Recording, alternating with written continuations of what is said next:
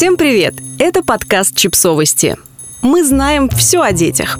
Рубрика «Личные истории. Мир без детей». Текст подкаста подготовлен изданием о родительстве «Наши дети» с использованием материалов Parents.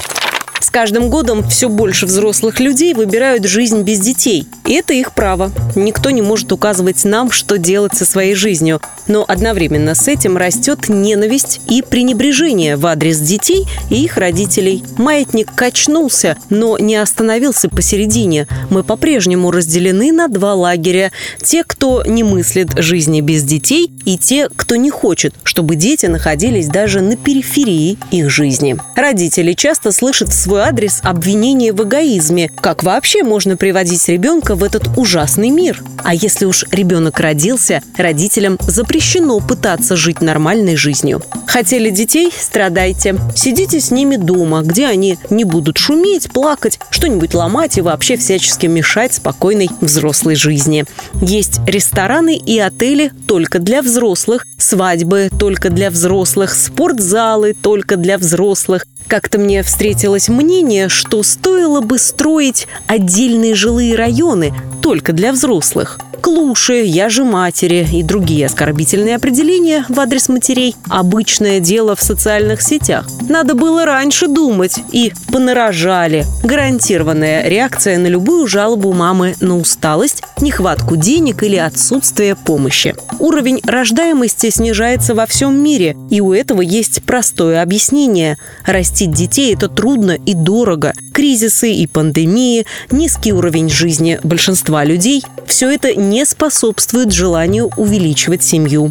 Кто-то считает, что отказавшись от детей, приносит пользу экологии и вносит свою лепту в решение проблемы перенаселенности. Кто-то же просто не готов жертвовать своим комфортом и считает детей слишком большой ответственностью. Все это мнения, которые имеют право на существование. Но чем меньше детей рождается, тем хуже в обществе в целом отношение к детям и к семьям с детьми. Люди становятся все менее терпимыми к другим, все более требовательными к уровню комфорта. Не только люди без детей проявляют агрессию, взаимный родительский хейт – известная проблема.